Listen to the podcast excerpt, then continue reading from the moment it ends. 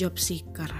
Aduh baca judul aja gue kayak aduh buka memorinya lebih kayak aduh.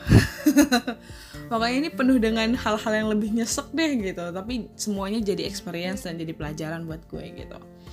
Awalnya alhamdulillah gue lulus akhirnya dengan predikat yang cukup baik dari Brawijaya sebagai seorang sarjana ekonomi uh, dari manajemen di tahun 2018 ya alhamdulillah alhamdulillah banget 28 Juni 2018 nah udah gitu akhirnya dari situ gue udah mulai nih yang namanya sering cari-cari lowongan kerja. Cari-cari aplikasi-aplikasi platform-platform di mana mereka ngebantu kita untuk mempertemukan sama perusahaan-perusahaan yang cari-cari lowongan. Eh yang buka-buka lowongan gitu. Nah setelah itu mulai deh yang namanya sakit hati, tidak sesuai ekspektasi, dan lain sebagainya itu terjadi. Karena gini pikiran gue, polos banget nih ceritanya ya.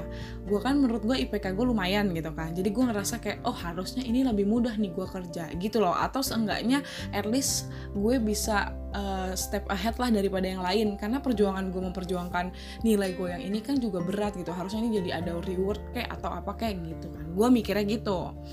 Ternyata saudara-saudara, dunia perekrutmen itu tidak semudah itu. IPK hanyalah angka, IPK hanyalah penilaian kayak oh ya kamu sudah berusaha dengan baik. Di luar itu ada banyak banget faktor-faktor yang baru gue temuin juga ketika gue ngelewatin proses seleksi rekrutmen gitu-gitu jadi faktor A, B, C, D, E, F, G. Oh, kamu harus bisa ini, kamu harus bisa ini, kamu harus begini, kamu gini, gini, gini, gini. Oh oke. Okay. Jadi walaupun misalnya lo udah punya bibit yang bagus gitu atau lo udah punya harta yang bener-bener bisa lo apa ya harta di sini maksudnya skill dan juga achievement lo yang lo bisa berikan gitu. Tapi kalau cara penyampaian lo salah atau lo nya gugup gak bisa ngomong, itu udah semuanya langsung cut, cut, cut gitu. Nah itu yang banyak kan terjadi ketika gue menjadi seorang job seeker singkat cerita gue dapat kerja dan itu sebenarnya gak singkat perjalanannya sangat-sangat rumit di mana gue ada hari-hari setiap hari nangis setiap hari nyalahin diri sendiri.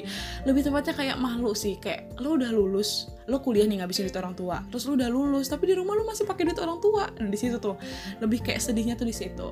Dan alhamdulillah sih pada akhirnya gue dapat kerjaan di bulan November sebagai seorang import staff di sebuah perusahaan internasional impor ekspor impor maksudnya perdagangan internasional gitu.